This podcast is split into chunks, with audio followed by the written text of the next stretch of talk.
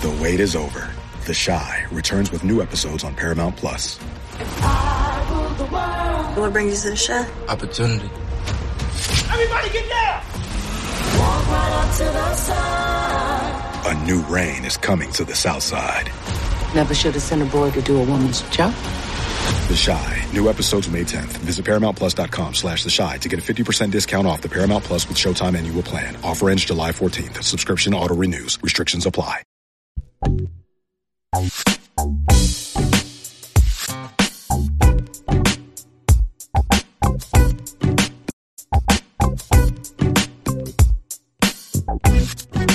and welcome to a new episode of the Good Old Podcast. I'm Jack Frenchuli for Wahoos 24 7.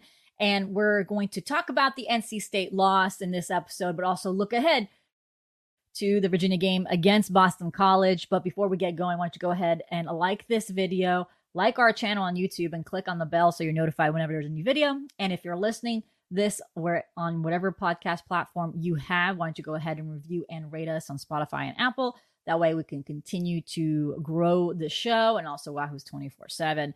Um, we've had tremendous growth over the course of the last year. So I really appreciate all of you that have tuned in, signed up for a subscription, and have participated um, in everything that we've done. So I, I really, really appreciate the support. So, and also before we get going too, as you noticed, this has been posted on Tuesday. Um, I am trying to see what the best course of action is when it comes to scheduling. Um, a lot of you know that I am a, a mom. My daughter was uh, sick when I got home on um, on Friday on Friday night after the NC State game. So on um, my weekend, I spent my time with her, so I couldn't wa- rewatch the game to do a game recap episode on Monday. So I only rewatched the game on Monday night. So obviously, I couldn't get a podcast together until today on Tuesday. Um, and I couldn't get it done until after Tony Elliott's press conference because I had to be at Virginia by 11 for um, post practice interviews. So with timing, it's been a little hard to get these episodes up on Monday. Um, as you know, I'm you know Michael Kieran is a student intern and he's busy with classes, so I'm basically uh, the one who's in charge of this every week. So it's been a little hard to do it on Mondays. So I might move this permanently on Tuesdays and do Thursdays for behind enemy lines and just get a deeper look into the opponent. So that could be what we do moving forward. Is logistically it's it's a little easier, especially with Boston College. I will be in um, Boston College this week for the games. I'll be traveling back on Sunday. So again, I probably won't get to rewatch the game until Monday, which means I won't be able to do a game recap until then either. So again, it probably makes more sense to do these Tuesdays and Thursdays. And then as basketball season comes closer and we'll be covering from basketball media day, we actually will be talking to the women's basketball team on Wednesday as well we will probably adjust our schedule again to have one day dedicated to basketball week and one dedicated to football. So, and then there's also recruiting that's coming up early Sunday. So we're trying to see what way it works without um, me missing something and the ability to record as well. So I just wanted to get that out there about the scheduling. So right now we'll just move to Tuesday and Thursdays is what I'm going for for next week for football and then uh, we'll kind of adjust as basketball season comes closer, where we'll be talking more about basketball. And honestly, basketball recruiting is picking up here now with the staff on with staff meeting guys. You know, they're trying to secure a couple commitments. So I, I could see us do a couple more basketball recruiting stuff as well. So again, Tuesday and Thursdays for right now for football. Tuesdays will be your game recap, post Tony Elliott press conference, and then Thursday will be your um, look ahead to the game that's where I think we're headed to right now, just logistically with how things are going. Now we'll we'll see how this works this week. So let's start off with a couple of breaking news from Tony Elliott's press conference. Think the big news from the press conference, obviously, is that Tony Muskett will be your starter against Boston College. Now, remember, Muskett got hurt against Tennessee. He hurt his shoulder. He's been out for a couple weeks. Anthony Colandrea has stepped up and has been doing very well. Um, showed his moxie, shows his ability to be electric, shows that the moment is not too big for him. You've seen growth from him. He's, you know, obviously has turned over the ball. So that is something that, you know, he's done. He is still doing some rookie mistakes that you expect a true freshman to do. Um, but you obviously see the talent that y- you have with an Anthony Colandrea quarterback. So you can see what the offense will look like in the future for Virginia. Again, Anthony Colandrea showed improvement from the Maryland game to the NC State game because in the Maryland game, he let one pick go to two picks, go to three picks, and the fumble. In the game against NC State, he had that one pick, went to two picks, but then he responded in that crucial touchdown drive, which got the two point conversion. He learned to respond. Kudos to Des Kitchings. He gave a Colandrea a couple of QB runs just to get him back in the groove, gain some momentum, gain a little bit more confidence, and that also helped as well. So, but at the end of the day, Tony Muskett is going to be your starter. I understand why Tony Elliott is putting Tony Muskett under center. He was the guy that won the battle after fall camp. After fall camp, Tony Muskett was the guy. He played against Tennessee. I will not judge Tony Muskett on the Tennessee game. That was only 45 snaps for him, and I was against an opponent that they were outmatched with. I mean, I was going to be one of the best defensive lines the, with uh, against the Vols. I mean, the defensive line for the Vols is probably going to be one of the best defensive lines that Virginia faces all year. So, and then the O line was still not as, I mean, the O line is still struggling, but it's getting better every week. That was the first game. You know, Virginia has made adjustments on the O line with Brian Stevens at center. And, you know, we've seen how how much more improved the O line is with some of the adjustments they made. Tony Muskett still hasn't played after those adjustments were made. So again, we're going to see how that looks this week. And again, totally understand why Tony Muskett is going to be under center. In this portal world, Tony Muskett getting a chance at starting also helps you there. Um, in my opinion, if Tony Muskett loses his job into an injury when you're winless, although I, like I said, Anthony Colandrea has a lot of hope in the future. I mean, Anthony Colandrea is a is a ball player. He is, a, I mean, he's really really good. He was a great evaluation by the staff. But if UVA wants a chance at getting guys from the portal in the future, you also play Tony Muskett. Sometimes you also have to play politics. But again, Tony Muskett won the battle after fall camp too. And we only have Tennessee film to really judge him on. There's a reason why he won the fall camp competition too. Anthony Colandrea pushed him. Let's give, like Tony Elliott said, let's give him the game day evaluation too. So, um, and uh, you know, uh, I've I've talked to a few people about this too on the beat, and just you know, just generally talking about a two quarterback system. And uh, Tony Elliott was asked about that. It's not the only big news coming from Tony Elliott's press conference. Now, Virginia obviously is traveling to Boston College this week, so we were looking at the depth chart to see if there's any changes. You know, sometimes the depth chart does reveal some changes. Sometimes you don't see those changes until game day. I mean, Brian Stevens was not listed at center right right before the Maryland game, but he was at center. Then Lex Long, who did not play last week, was not expected to play, as we reported, as Tony Elliott even said in his press conference, but he was still on the depth chart. So I, I would say um, this is kind of like a guideline of what to expect. But there is some noticeable differences. Obviously, um, on the uh, on the offense, you notice that Jimmy Christ does make an appearance on the depth chart um, for the first time since his injury. He is behind Ugonna Nnanna at right tackle. Um, Ty Furnish is still at right guard, and Brian Stevens is still at center. There's no more or between Kobe Pace and Mike Hollins. Um, so those are kind of the eh, the clear differences on the offense. And again, this is all available on Wahoos 24/7. I go position by position so you can see the changes on the depth chart. Um, so that is something that's easy for you to access. Now, on the O line, I'm interested to see moving forward if that's what the O line looks. So right now, from left to right, you have McKale Boley, Noah Josey, who's having a really under a quiet season. Noah Josey said doing a good job. Then Brian Stevens, Ty Furnish, and then Ugonna Nnanna. Ugonna Nnanna has moved to tackle. He was playing guard uh, mostly heading into fall camp. And then they moved him to tackle after all the injuries and trying to adjust. I'm curious myself if they move with Jimmy Christ, his conditioning getting better. I'm curious to see if they move Jimmy Christ to right tackle and Ugonna Nnanna to right guard. Um, that is my curiosity peaked for this week, and if that's something that they can do moving forward. So that is the offensive side on the depth chart. On the defense, this is where the big news is. Cam Butler is not playing against Boston College. That is a huge loss for this UVA defense. A UVA defense that's been hurt by so many injuries. I know a lot of people are saying, well, this defense should have been better by now. But I mean, look who's not playing. This defensive line was meant to be the strength of this team. Chico Bennett is still not 100%.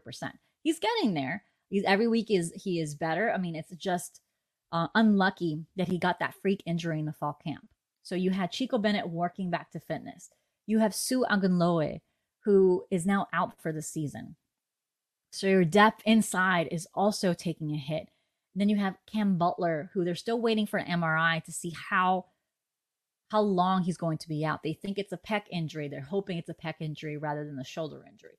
Then you have Paul Akiri, who's also not going to be available, another edge guy. So Paul Akiri is not expecting to play. So that means Mekhi Buchanan is going to be the guy who comes in at number two behind Chico Bennett. Then Bryce Carter is going to be starting at defensive end for Cam Butler. And then Ben Smiley will be the guy behind him, but he's going through concussion protocol. He, they're hoping that Ben Smiley will be ready to go for this week. Again, a lot of injuries. You're also relying on Jason Hammond to come in at nose tackle behind Jahmeer Carter after all the injuries that they're facing. Now, at linebacker, Josh Ahern is questionable for the game. So you're probably expecting that Cam Robinson, the true freshman who led the team in tackles uh, last week to start. And honestly, on the depth chart, it says Josh Ahern or Cam Robinson. I honestly think Cam Robinson's earned the starting starting position from his play last week. But again, that's something that uh, to look out for. Another injury, and then man, you just look at that secondary. A lot of movement on the depth chart. You have Coen King, the steady force back there, Jonas Sanker, the steady force at safety, but then Malcolm Green at right corner, or Dre Walker, the true freshman, who also did a good job against NC State, had a really nice pass breakup in the end zone. He's having a really good day. He's he's someone that I've hyped up a lot preseason. You know, I was on that lockdown podcast with with Tony and uh, Ahmad and, and Brad and Chris, and we talked about some of the preseason hype. And I chose Dre Walker as one of the guys to look out for this year as a possible breakout guy. And um, I mean, you're seeing why I was confident that he was going to be one of the freshmen to watch. And he's, I, I think we see him more and more as the season goes on. Um, fun fact he is roommates with Cam Robinson. And moving forward, you see that Sam Westfall on the depth chart is now behind Coen King. So a lot of movement at corner while on at safety because Antonio Clary is out. Lex Long is also expected to be out with a foot injury this week. So now you have Landon Danley a true freshman, also on the depth chart. I expect Caleb Hardy is another guy to watch out for there as well. Um, Micah Gaffney obviously did a good job against NC State. So again, a lot of moving pieces in that secondary. Um, I it's uh, it's been it's been quite the journey for this Virginia defense. They went in thinking they'd had a few pieces they need to worry about, but they were going to be anchored by a veteran defensive line, and that experience just evaporated with injuries and even at linebacker, they thought they had enough depth when they come into the season. They thought Lex Long would be their versatile guy in the secondary and the linebacker, and then that evaporated. And then in the secondary, they can they thought they had enough bodies back there, and again injuries happened, and now they're trying to adjust with the bodies that they have. Again, it's been you know with William Simpkins down, Donovan Johnson down. So again, it's been um, it's been a uh, different tale for this defense this year, but a lot of freshmen, a lot of young talent getting necessary reps for the future, like I said early on in about the offense. So those are the key stories heading into the game against Boston College. We're going to take a quick break. And then on the way back, we'll recap the game against NC State, looking at some things that stood out, some of our big takeaways, and just what we want to see as Virginia takes on Boston College. So we'll be right back for the second half of our show.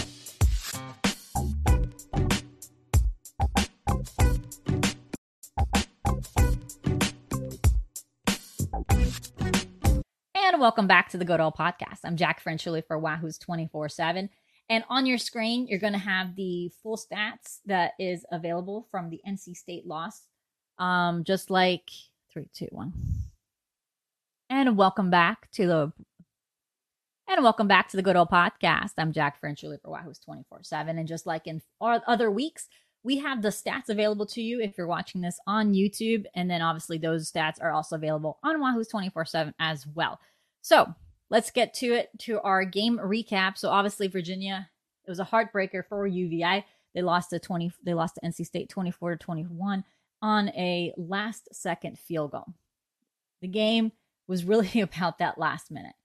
It was it was gut wrenching to see how Virginia lost the game because this game was not about NC State winning. It was about UVA losing. At the end of the day, it's been the same story, but different day for UVA. Um, they found a way to lose the game. So in the end, after getting the two point conversion, you had well, first of all, leading up to the two point conversion. I mean, Anthony Colandrea was able to tie up the was able to get the six points, and then they needed a two point conversion to tie the game. Then Ty Furnish was called for an unsportsmanlike penalty for a headbutt. I mean, to be fair, Ty Furnish was lucky that he didn't get called for another unsportsmanlike conduct um, earlier in the game. So then that happened. So they were pushed back by 18 yards. They converted the two point conversion with Colandrea hitting Malachi, Malachi Fields in the end zone. And then they called by another 15 point, 15 yard unsportsmanlike penalty with Anthony Colandrea's helmet coming off. Um, that one, I, I mean, out of all the penalties, that one is not the one that bothers me the most because he just literally took off his penalty. That the penalty was about him taking off his helmet.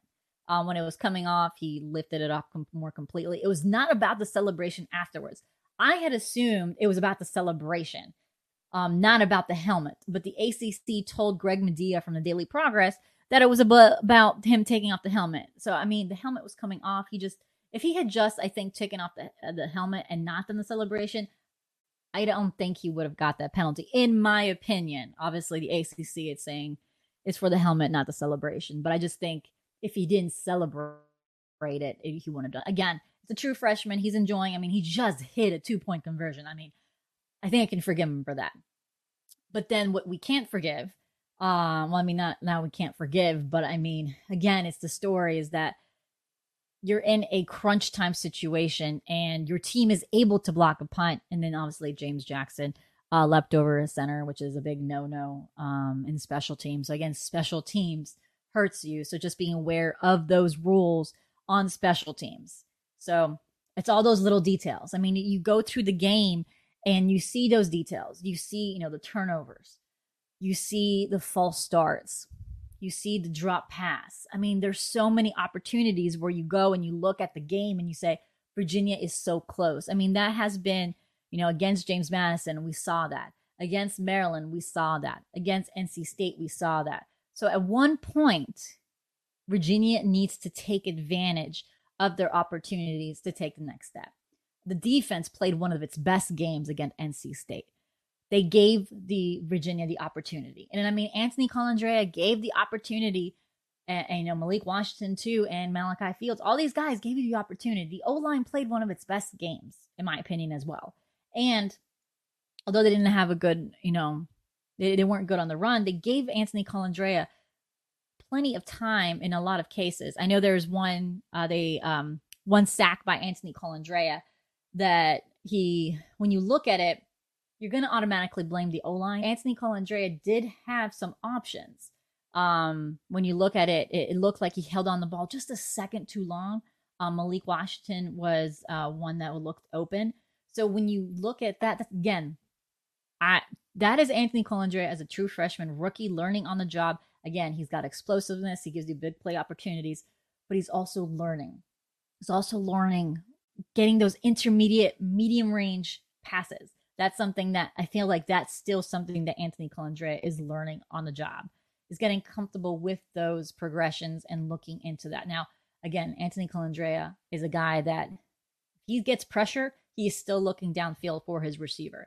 Um, and we've seen that plenty of times, and I've talked about it a lot. But there's still things that he's learning and he's improving. So that is something that you know, as as things get more more and more into his career, that's something that you will see improvement in. But right now, that was something that that one of the sacks um, that we saw during the game against NC State. But since I said that this was one of the best defensive performances of the year for this defense, let's start with talking about the defense. I feel like we've focused so much on the offense when we kind of break things down that we don't really talk about this defense. And honestly, kudos to Coach John Rudzinski and this team because this was honestly their best performance of the year. like I said, Cam Robinson led the team with 11 tackles, followed by James Jackson at seven. Apart from that special teams play at the end of the game, James Jackson had a strong game. I mean, Brennan Armstrong was pressured quite a lot in this game, and James Jackson um, was one of those reasons, and he had a tackle in that. I mean, had a sack in that game. So again, he did have good moments. It's just you know it's been a little overshadowed by us talking about that special teams play and penalty. Um, Cam Robinson, you know, again, like I said, Dre Walker was one of our breakout players of the year. I think everyone was picking Cam Robinson as a true freshman, so I wanted to be different, so I picked Dre Walker. But you know, if you looked at all of our preseason prediction, we had Cam Robinson as a guy that would get on the field rather quickly. So it's no it's no surprise to see him as a true freshman starting. And you know he's such an athletic, rangy linebacker. He uh, he has the speed that you want. I mean, he's still trying to understand things and learning the position. Um, you know, he's still trying to understand the college game a bit, the pace of the college game, getting comfortable um, at will. So, because he, I think he was more a Mike at high school. So again, getting comfortable with that. So again, he's doing a good job, and he's going to be quite the athlete for Virginia. I think you know, Tony Elliott called him a program changer. You know, I am writing a feature on Cam Robinson on Thursday, and I asked Elliott about the recruitment. And uh, there was one thing, remember, if you listened to us back then during that recruiting process, we said that Virginia rolled eight deep with so all their coaches staff in there. And Tony Elliott said, like, this is a game changer. The Cam Robinson is a guy that you bring in and could, you know, change the momentum of the program.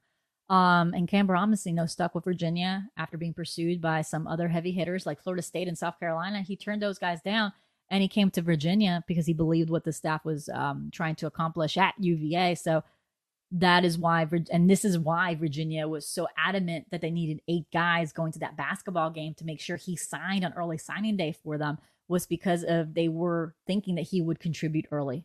So, and that's what he's doing. So, I mean, again, Dre Walker um, a guy that is very, very confident in his abilities and um, is showing why he was also pursued. Tony Elliott actually watched him play in high school. He was one of the few that Elliott was able to watch in person when he went to see a game in North Carolina.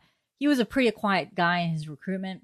His recruitment kind of started getting some noise towards the end of early signing day. There was, you know, Wake Forest watching him, a couple other schools but he was again solid with Virginia. And Virginia recruited him right after camp. He was one of the participants in the first camp of Tony Elliott's career at Virginia at one of the recruiting camps.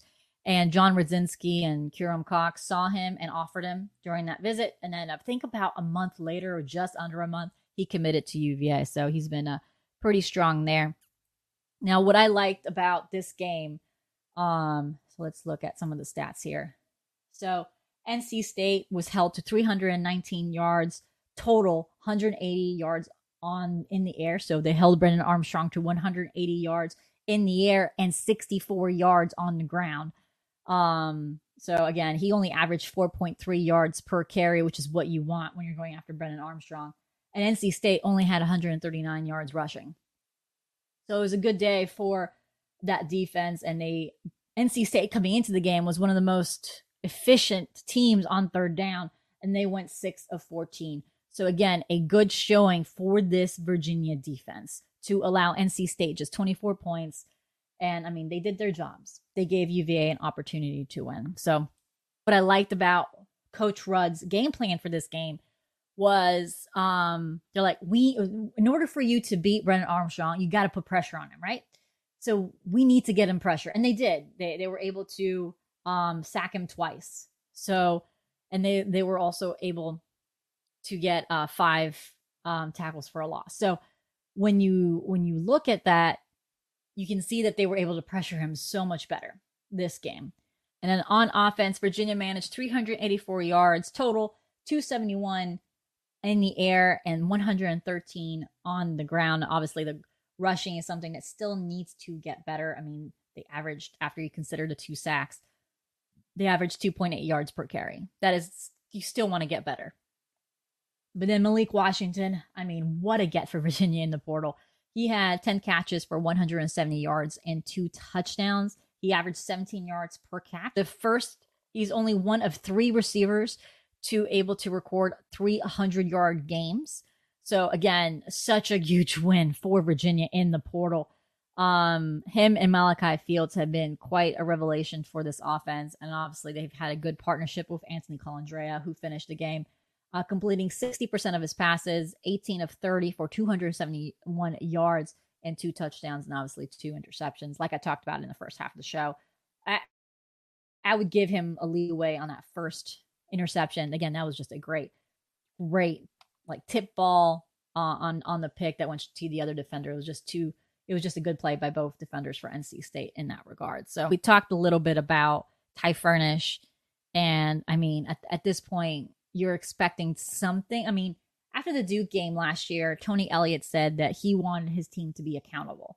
And that because of some of the penalties that hurt, he was going to sit players down if they if they did consistent penalties. So I'm curious to see um, what happens after some of the late penalties this week but also I'm curious to see when they discuss fourth and one situations.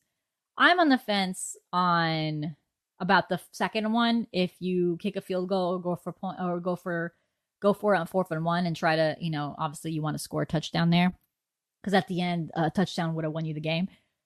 Um, I guess Monday back Monday back quarterbacking Monday quarterbacking, but um, I just think that first fourth and one, if you're gonna go stay in the shotgun, I just I'm not a fan of that, and I get it that some some coaches and want to stick to your scheme, and it's been something that's not just Virginia. I mean, this is something that you've seen a lot in college football is that they will stay in the shotgun.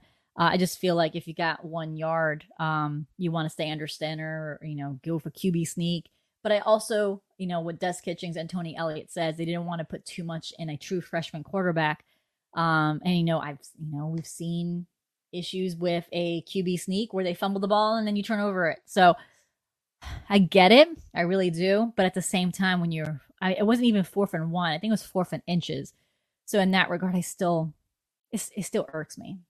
So, but again, I understand their thought process. I just, you know, I, I Virginia's not doing well in short field situations right now.